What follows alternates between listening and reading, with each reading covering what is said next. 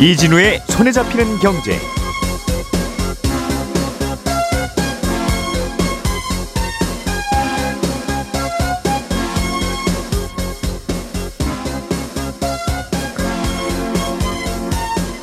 안녕하십니까 이진우입니다.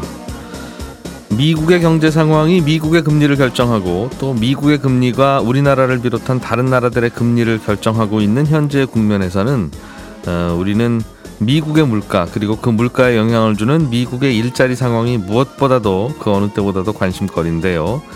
최근에 발표되고 있는 미국의 물가 그리고 실업률 상황 어떤지 오늘은 이걸 좀 점검해보고 이 얘기를 좀 자세하게 해보겠습니다. 얼마 전까지만 해도 금리가 치솟으면서 차갑게 얼어붙었던 우리나라 채권 시장에 요즘 봄바람이 살짝 불고 있다는군요. 채권 시장의 느낌과 계절이 확 달라진 이유가 뭔지 알아보겠습니다. 정부가 새롭게 만든 정책 자금 하나를 두고 이런저런 논란이 좀 일고 있습니다. 어떤 논란이 왜 생기고 있는지 이 얘기도 살펴보겠습니다. 1월 10일 화요일 손에 잡히는 경제 광고 잠깐 듣고 시작합니다. 우리가 알던 사실 그 너머를 날카롭게 들여다봅니다. 평일 아침 7시 5분 김종배의 시선 집중.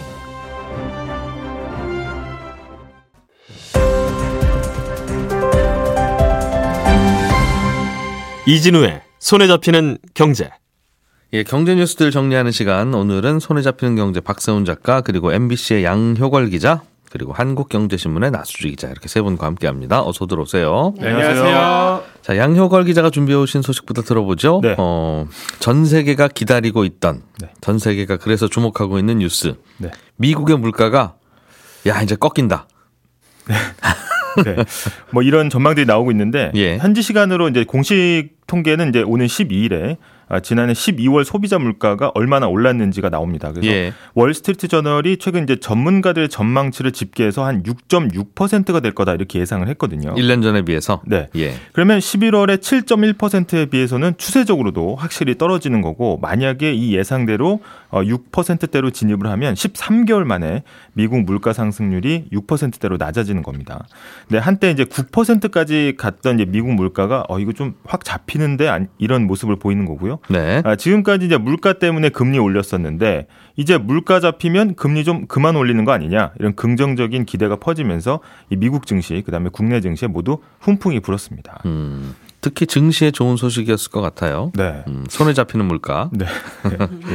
근데 미국은 네. 물가는 잡혀가는데 보통은 이제 물가가 잡히는 건 경기가 식어가면서 네. 사람들 주머니가 좀 쓸쓸해지고 네. 그러면서 두 개 살 거 하나만 사고 이럴 때 이제 물가가 슬슬 내려가는 건데 네.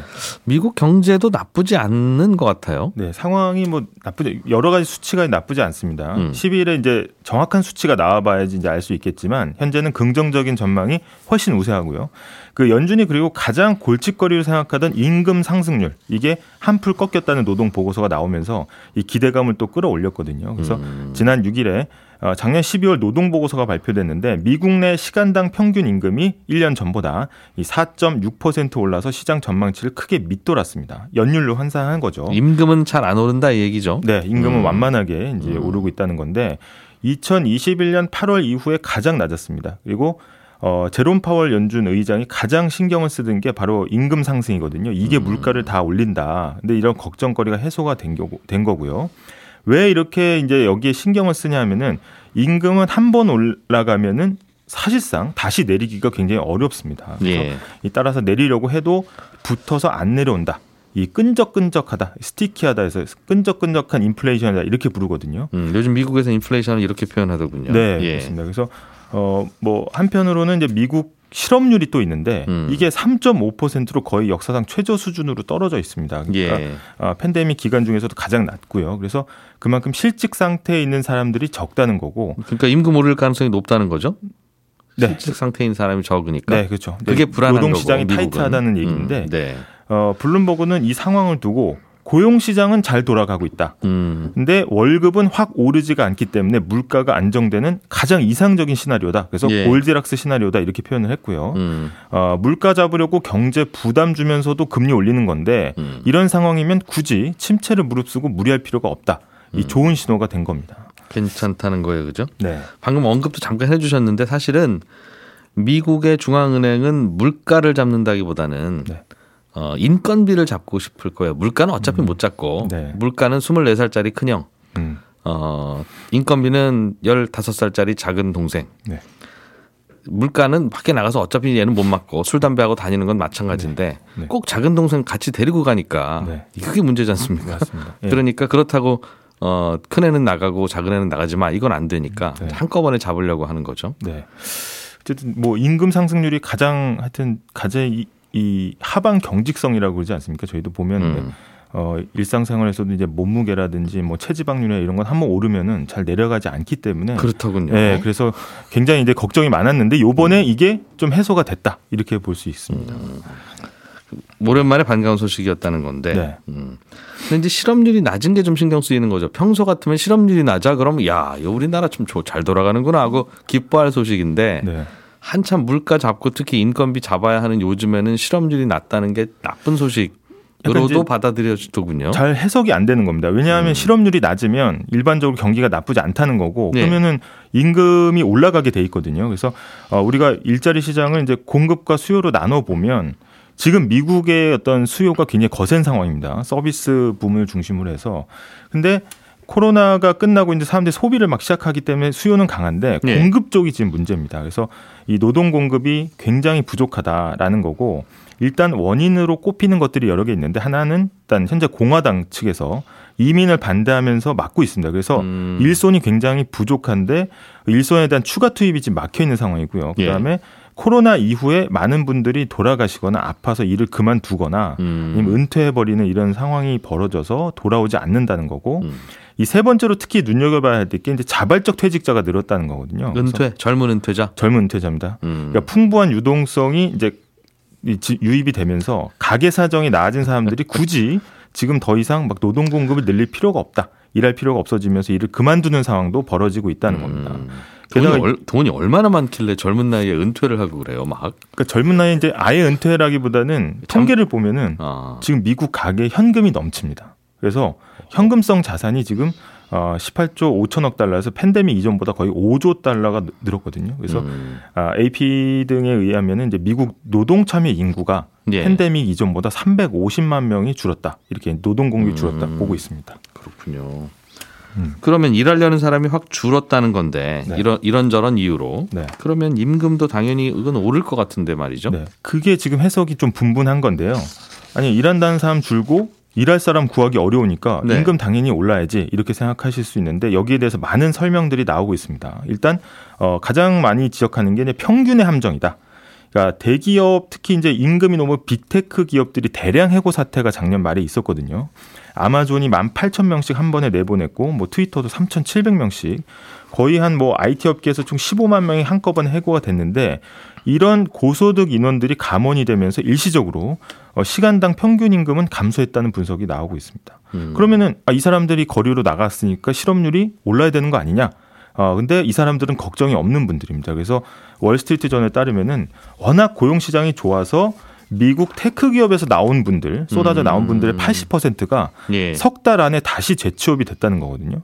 음. 그리고 이 중에 40%는 한 달 안에 다시 일자리를 구했습니다. 예. 그러니까 실업률은 크게 올리지 않으면서도 감원으로 인한 일시적인 임금 상승이 주춤했다. 이렇게 지금 해석이 되는 거고 두 번째로는 일자리도 이제 양극화가 됐다. 코로나를 거치면서. 그러니까 앞서 말씀드렸듯이 이 대기업 고소득 인원은 실직돼서 대량 해고됐는데 상대적으로 저임금 일자리는 크게 늘었다. 음흠. 그럼 겉으로 보면 평균적으로 실업률도 낮고 음. 노동시장도 아주 좋은 상황인데 평균 임금은 좀 낮아진 효과가 있다라는 거고요. 이게 한 2015년에도 비슷한 효과가 났다는 겁니다. 이게 참 평소에 이러면 참 기분 좋은 건데요, 그죠? 그렇습니다. 물가 예. 잘안 오르면서 실업률도 낮고 노동 실장도 아주 좋고. 네.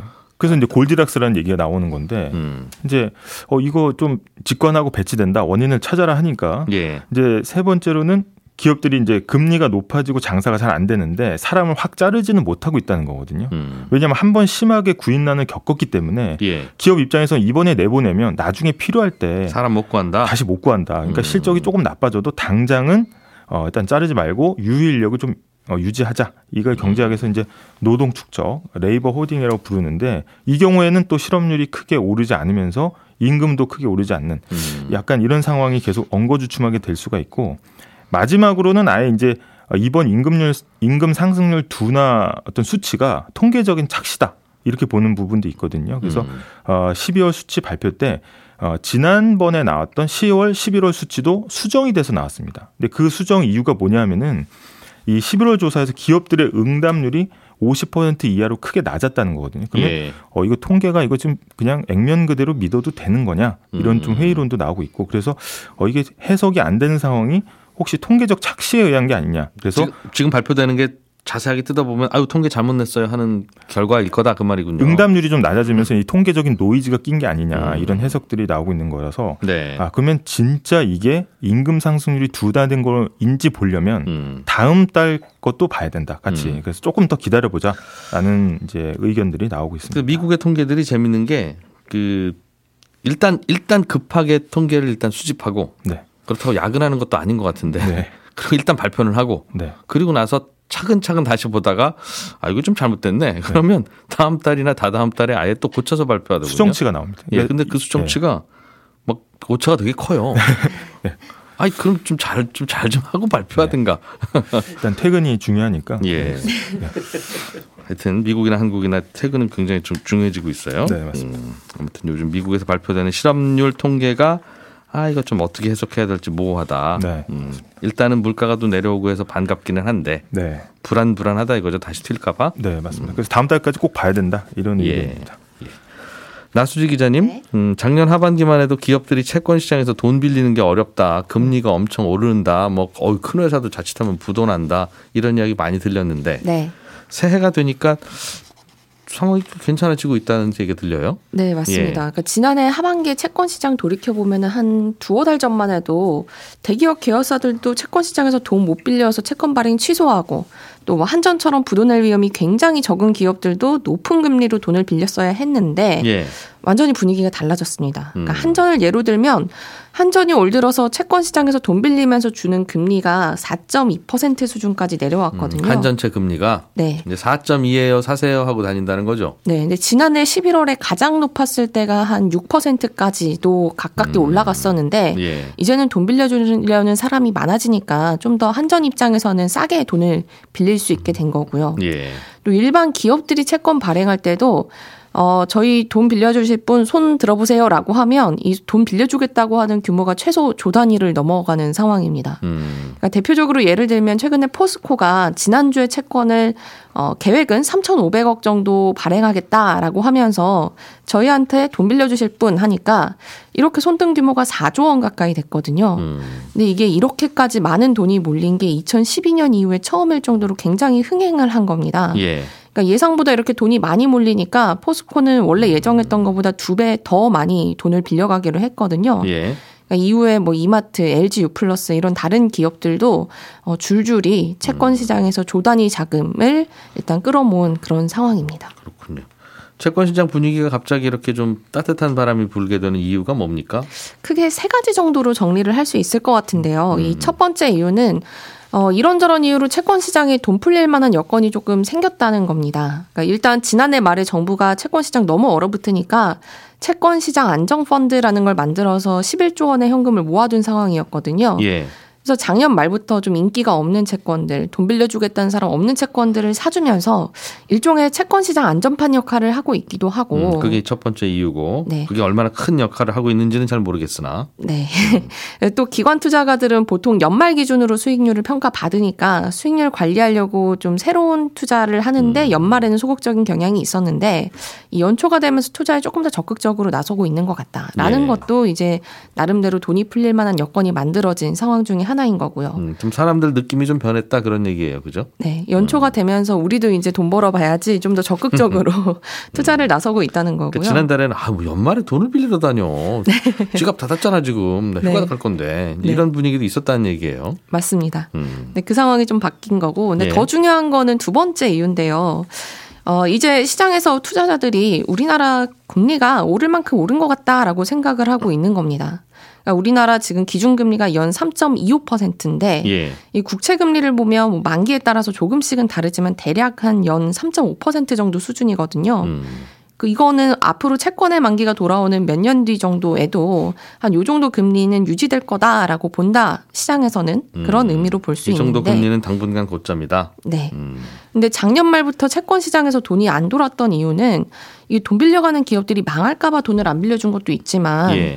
그때 투자자들의 생각은 지금 계속 시장에서 금리가 올라가니까 음. 내일이면 더 비싼 금리에 돈 빌려줄 수 있을 테니 돈 쥐고 있으면서 가장 비싸게 빌려줄 수 있을 때까지 조금 기다려보자 이런 심리도 있었던 음. 그게 제일 거거든요. 강했던 것 같아요. 네. 음.